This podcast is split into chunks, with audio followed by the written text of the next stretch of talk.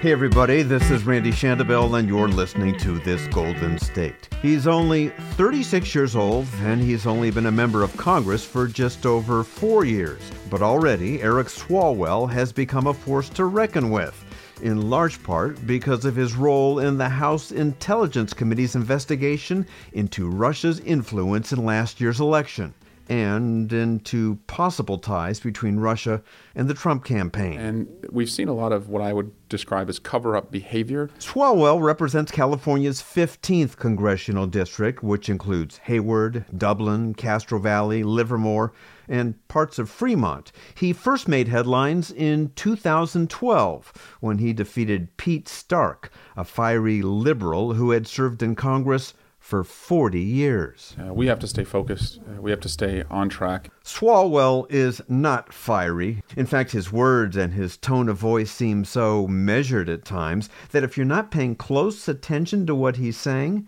you might miss the severity of his accusations, might miss how candid he can be about his own future. Yes, he says the Trump investigation has been good for his career, and yes, he is open to running for higher office. Yeah, I mean, I can't, I can't deny that, but I can't think about that either. We talked with Swalwell over the weekend at an East Bay Union Hall where he was leading a phone bank to help a Democratic congressional candidate in Georgia.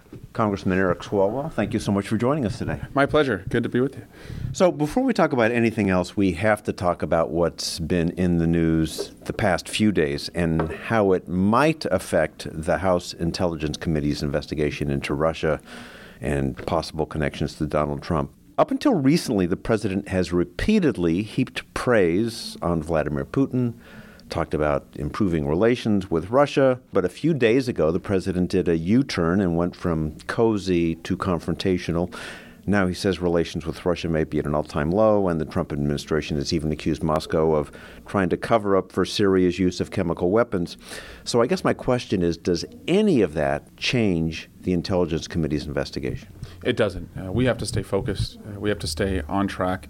And, you know, we're charged with getting to the bottom of uh, what happened in the last election. You know, we were attacked. Uh, it was an electronic attack uh, and meddling by Russia. We want to find out whether any U.S. persons uh, were involved, and then I think most importantly, make reforms so that this never happens uh, again. And so, you know, the president also has a job to do. You know, he's got foreign policy to conduct. I hope uh, that he conducts it uh, in the best interests of the United States, not uh, in the best interests of you know Donald Trump or uh, to you know have a counter narrative to. where he thinks the news cycle is going. But as far as we're concerned, we're interviewing witnesses uh, when we get back to Washington, and we're just going to plow forward. So, can you understand, though, why at least some Trump supporters and perhaps even some critics might say that the president's new harsh tone is evidence that there really never was any collusion between the Trump campaign and Russia? He wouldn't be trash talking someone he was friendly with. I can only look to you know the facts that exist, and what we uh, see are uh, extensive personal, political, and financial ties uh, that Donald Trump and people in his orbit had uh, with Russia. And so, what we want to know is did those ties converge with Russia's interference uh, campaign? And you know what what somebody does or the way that they behave after an investigation uh, is launched can also tell you a lot of times if you're investigating uh, the right person. I saw this uh, when I was a prosecutor in Alameda County.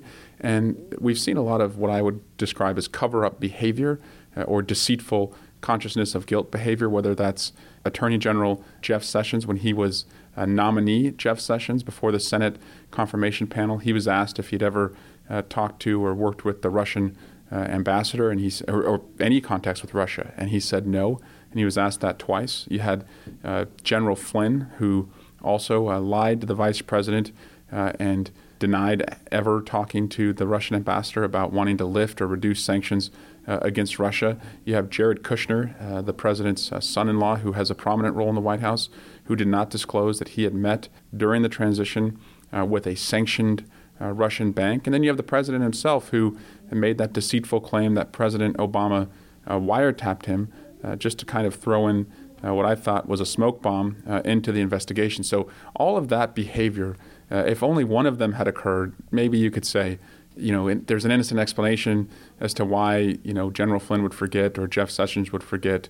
Uh, but when you start to put all of that together, uh, that's a pattern, I think, of uh, deceit. And now, as to the president's foreign policy and, and the way he's conducting it, again, we have foreign policy challenges will go on uh, regardless of you know what happened in the past with Russia. So I don't really look or, or give much credence to that to, to tell us what happened in the past. So th- th- this is getting into some pretty thick spy versus spy stuff, but I've even heard some Hillary Clinton supporters suggest that the new antagonistic words between Trump and Putin could be some kind of ruse. Trump just pretending not to get along with Putin to kind of encourage Democrats to drop their investigation. What's always bothered me is that despite being confronted with overwhelming evidence, the president can't say a single bad thing about Vladimir Putin. I mean, we've we've heard that he's had tough words uh, for our uh, allies in Mexico when he uh, threatened, you know, to send U.S. forces uh, into Mexico on an early phone call uh, with the president of Mexico. We've heard uh, that he hung up on the president of Australia, you know, a, a, really strong ally of ours. But when confronted so many times about Vladimir Putin, can't say a single bad thing. And, and he even, despite Russia's role in Syria and the evidence that they may have uh, covered up uh, Syria's attack and use of chemical weapons last week. Uh, just a couple days ago, the president tweeted, "Everything's going to be okay with Russia. Uh, you know, this too uh, will pass." And so it just seems uh, very unusual that he can't really bring himself to criticize Russia in any real way. Democrats are obviously suspicious of Trump's alleged connections to Russia. Republicans are suspicious of Democrats, including your political motives for the investigation.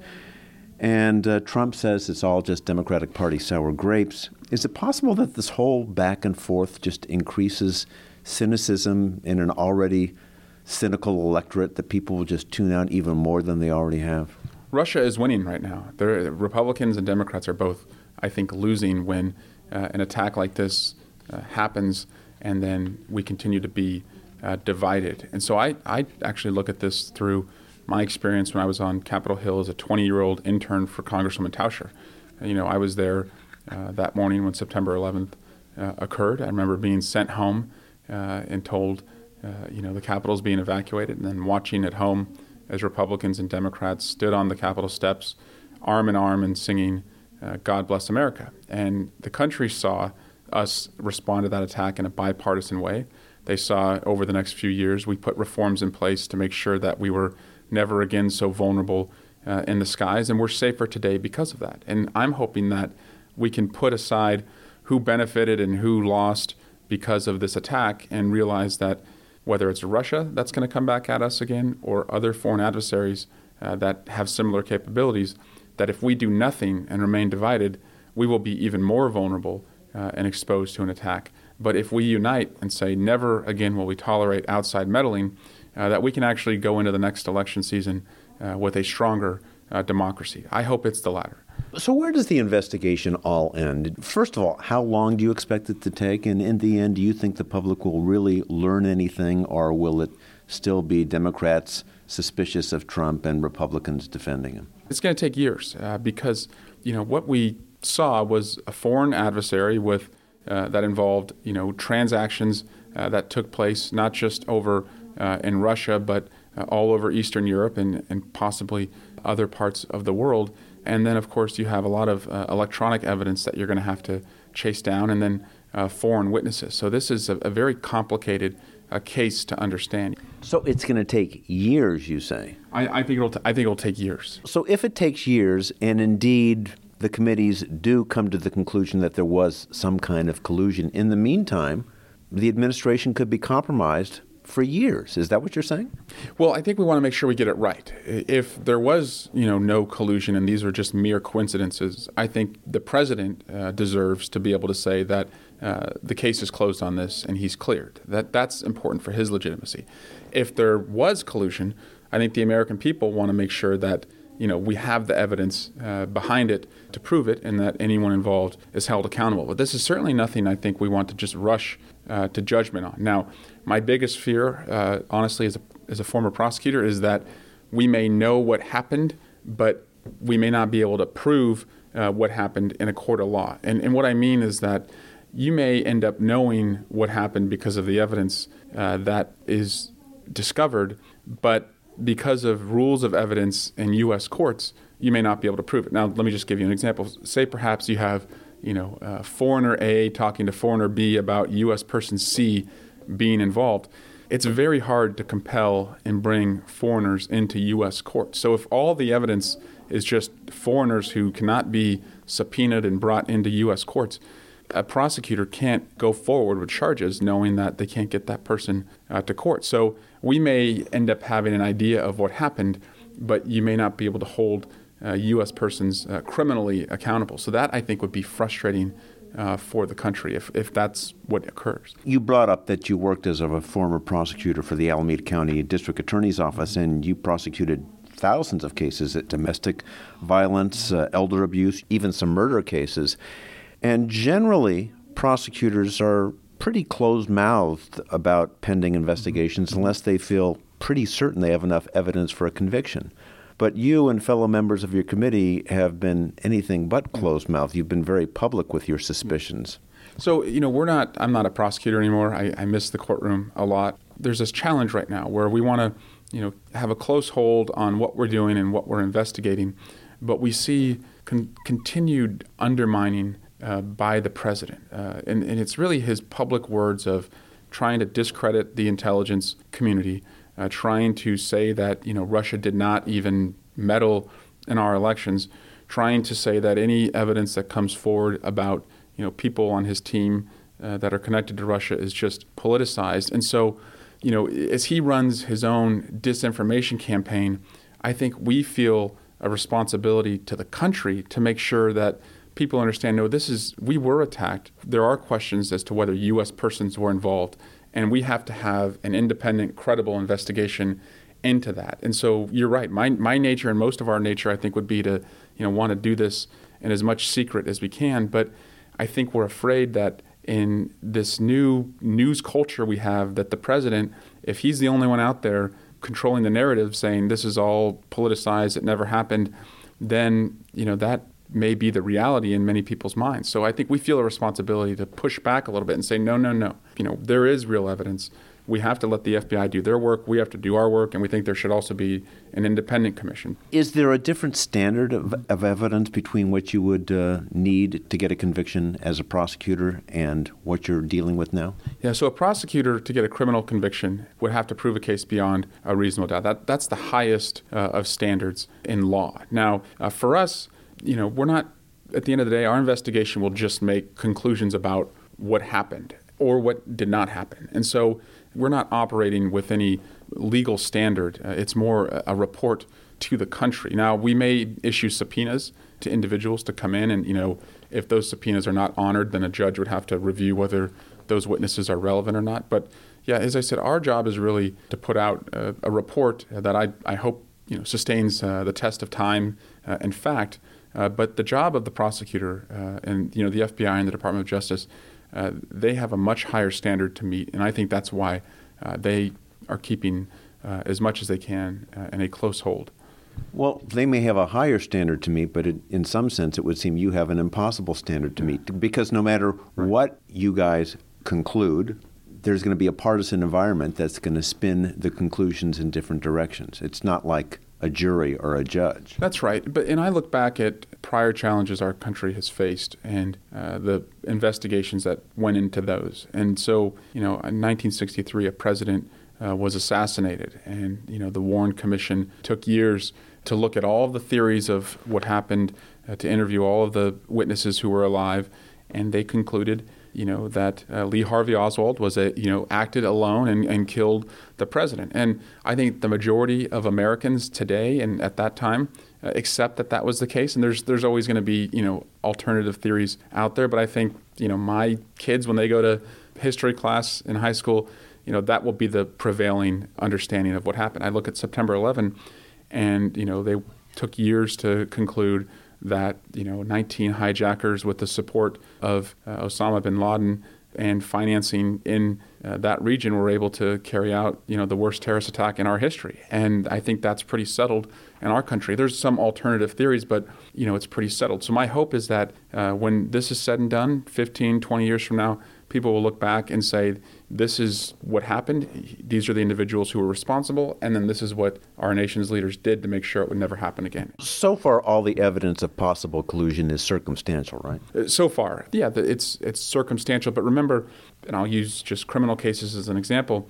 Circumstantial evidence in the law, and I would say also in just kind of the way that we as people look at things, uh, it's treated the same as direct evidence. Uh, DNA ex- evidence, for example, is circumstantial evidence. And so uh, circumstantial evidence can be just as powerful as direct evidence. You know, I, I don't know if we'll ever find a video recording of collusion uh, or you know a signed document uh, with fingerprints on it and DNA on it of a U.S. person saying I'm going to go to work for Russia. So that's why I think this case is even more uh, complicated. And I want people at the end of the investigation to have all the faith in the world that whether it's circumstantial or direct evidence that's put forward to them, that that evidence has been tested and is credible maybe I'm ahead of myself, but judging by your words, I've watched you on cable news mm-hmm. networks, I've looked at your website, you have that yeah. connect the dots thing yeah. there. It seems like you believe there is at least some evidence of collusion, that, that your gut tells you there was collusion. Am I jumping ahead of myself here? Well, my gut tells me we have to get to the bottom of this. If we don't have the American people believe that we need to get to the bottom of this, that we will go into the next election and it may not just be Russia, it may be other countries. And the next election, even more so. This is a threat to democracy as we know it. And so we have to, you know, really firmly put this marker down now and say, there is evidence. We cannot let this window close without doing something. And so that's why there is this tension between wanting to have a close guarded investigation where you're tight lipped, but also wanting to make sure that, that the president and his disinformation doesn't just muddy up everything and then we never uh, get to the bottom of it. The president's disinformation, he does that sometimes for reason, sometimes for no reason at all. Yeah. I mean, he thought that President Obama wasn't born in the United States. What was the reason for that? He accused Ted Cruz's father of, you brought up the Kennedy assassination, of having something to do with Lee Harvey Oswald. So his ridiculous claims don't necessarily all the time point to collusion or something nefarious other than just wackiness. And my fear, though, is that you know we can't underestimate the power of the words of a president. Uh, you know, 63 million people did go to the polls and, vote for him, and so uh, if he's even you know lightly successful in his ability to just muddy up things, uh, that makes it hard, I think, for us to really have a report that is accepted and reforms that can make a difference in preventing this from happening again. In the end, though, in the end, your findings they don't necessarily lead to anything happening. You don't call for action. That would be up to Congress in general or to the electorate. I mean, some people would say that evidence of collusion with Russia amounts to treason. Well, our findings, I hope, address the most important finding in the intelligence community's report, which was that Russia intends to do this again. So I hope that our findings, whether it's an independent commission or the House investigation, I hope our findings lead to reforms in Congress. I really want us to be more aware as a people in the next election that we're vulnerable to this, and I want to make sure that our voting systems are as protected as possible, uh, so that uh, next time, if Russia, that if Russia or other countries try and change votes, that we can defend uh, against that. So I, I, really hope that that's what it ultimately leads to. As to the question of treason, you know, treason just legally, uh, you have to be at war with that country, you know, for a, a legal charge of treason to be brought. We're not technically at war uh, with Russia, so you know any treason charges would not uh, they'd, they'd be off the table. Whatever people think of the investigations and the president and Russia and any possible collusion, there's there's a new concern: the president's radical foreign policy position changes. Some people might say foreign policy reversals. One day he praises Putin, the next day he says that relations with Russia are possibly at an all-time low. One day he says NATO was obsolete, then he says NATO was no longer obsolete. China has raped the economy of the United States and is a currency manipulator, then it no longer is. What does that say? And how do our allies know what to do if they can't know what the president's positions are from day to day? Right. Well, it shows that we have someone in the White House who has no core set of principles, and that makes us, I, I would say, less safe here in the United States as far as you know what what are our values? How do we respond to international crisis? How do we defend ourselves at home? Now, I will balance that against just like everyone in this country. You know, you root for the pilot when you're on a plane. You don't want the plane to crash. You don't want the pilot to fail. So I want the president to succeed when it comes to our national security challenges because if he doesn't succeed, then North Korea's missile hits the Bay Area and, and that's it. So if he is changing his positions because he realizes that it's the right thing to do, then you know if that makes us safe, I'm okay with that. If he's changing his positions because uh, he's trying to distract us from you know ongoing investigations or he's just trying to change the narrative, you know I'm not uh, okay with that. With respect to the, some of the few challenges we've seen over the past few weeks, I, I don't think there's an American president uh, in our history who would uh, allow another country to gas their own uh, people and not say that the U.S. has some role to play in making sure that doesn't happen again. I also think the American people want to know what is the strategy with Syria. Uh, are we going to commit, uh, you know, boots on the ground? Are we going to pressure Russia to pull out of Syria? Are we going to go to the UN? You know, and then is he going to go to Congress, you know, to authorize uh, the time that will be there, the number of troops that will be there, and the terrain that's covered as far as geography? And then again, I think people want to know who who are you talking to as far as our allies that are going to be involved with this. So I think right now he's missing strategy, he's missing Congress, and he's missing allies. And so he prevented, I think, hopefully another gas attack from happening in the near future. But I don't think people understand what the strategy is.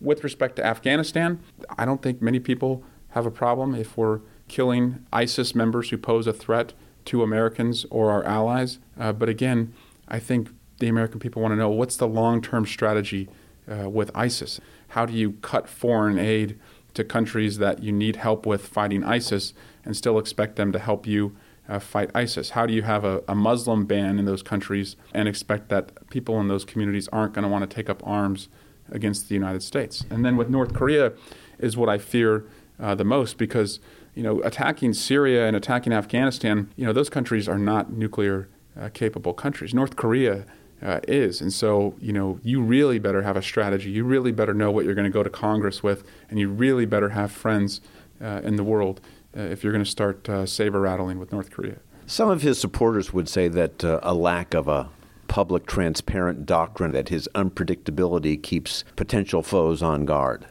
I think that unpredictability uh, can be a tactic that is effective.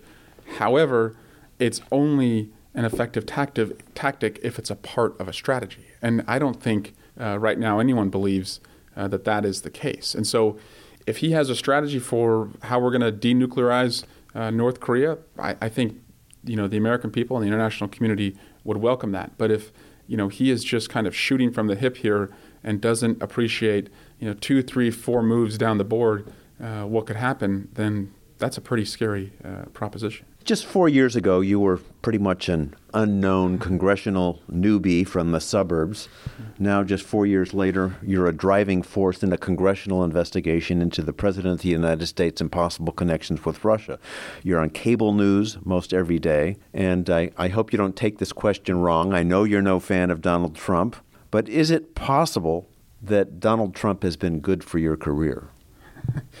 you know, I just want our country uh, to continue to extend as much opportunity to as many people as possible to be safe and have friends in the world and meet and address our threats. You know, honestly, maybe 10, 15 years from now, you step back and think about how all of this affected what I was doing. But I just have approached this like I've approached everything, which is do what's right and find others uh, to help you do it. And, you know, we'll see. I, I will tell you that uh, with a baby due in May, uh, I overheard my wife uh, the other day uh, FaceTiming with her mom, saying, "Mom, it's just been so hard for him to be away to be away as much as he is, and involved in this investigation as much as he is."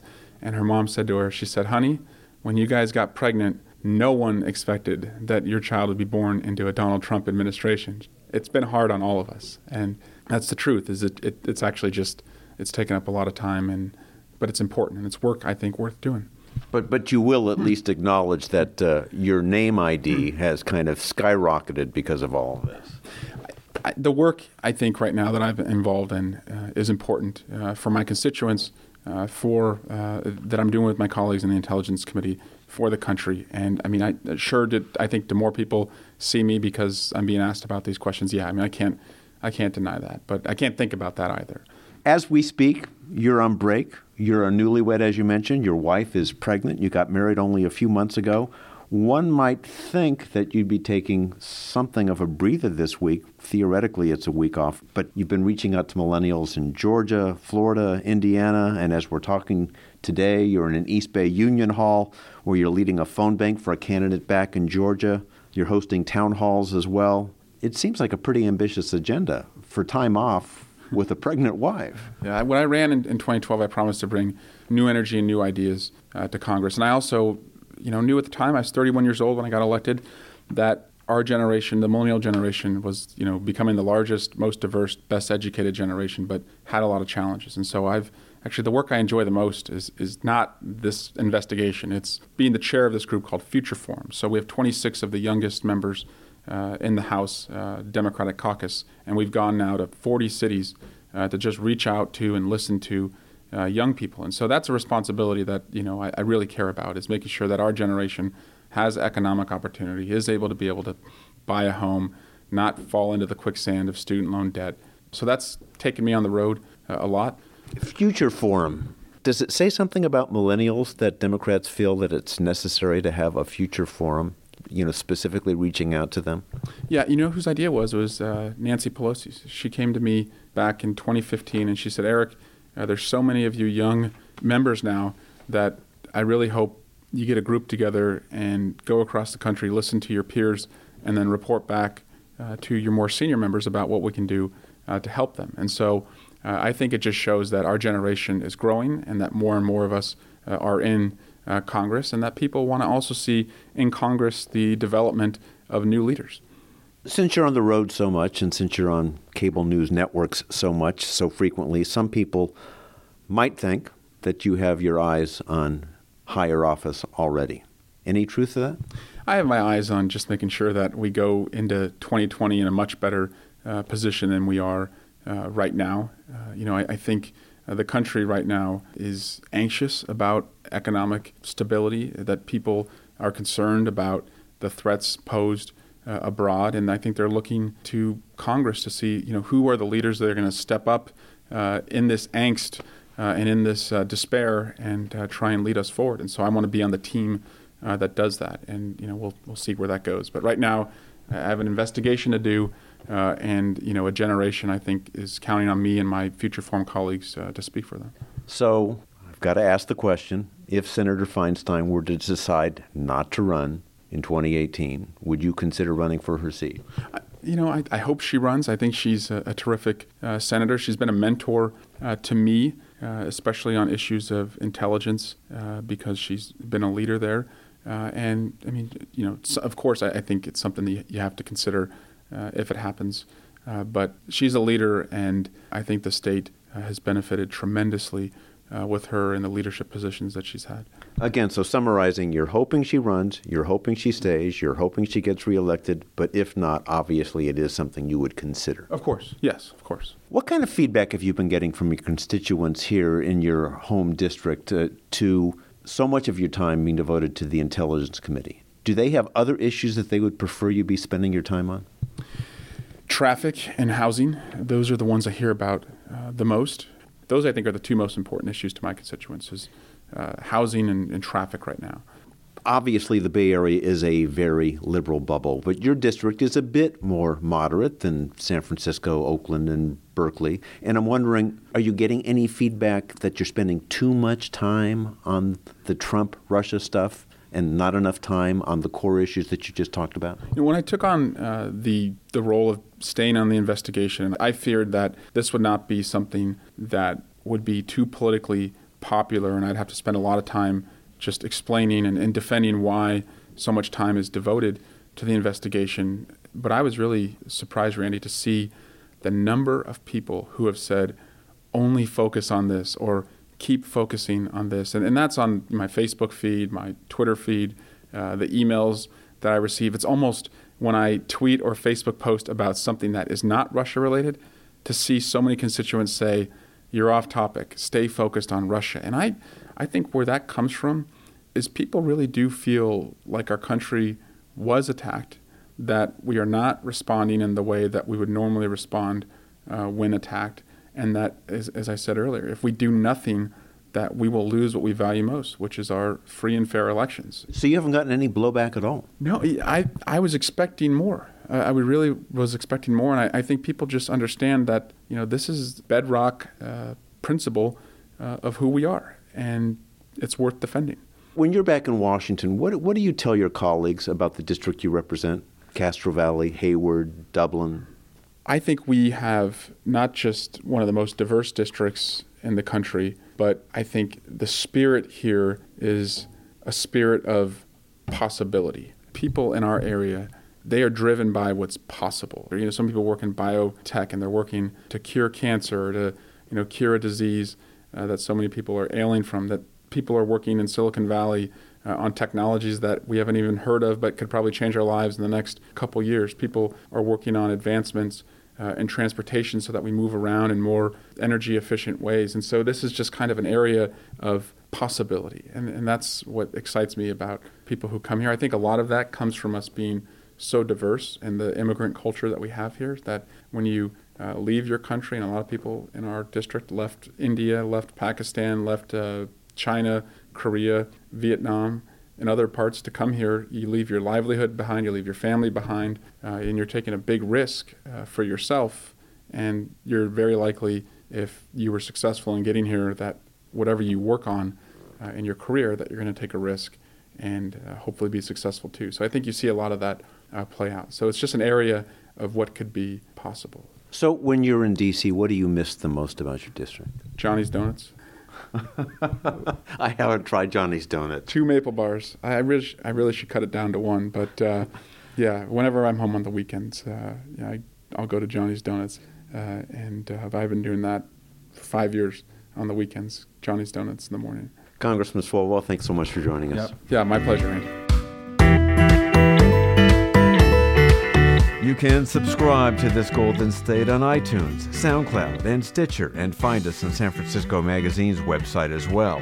If you like us, spread the word. Any comments or ideas, shoot me an email to Shandobil at shandobil.com. That's S H A N D O B I L. Thanks for listening.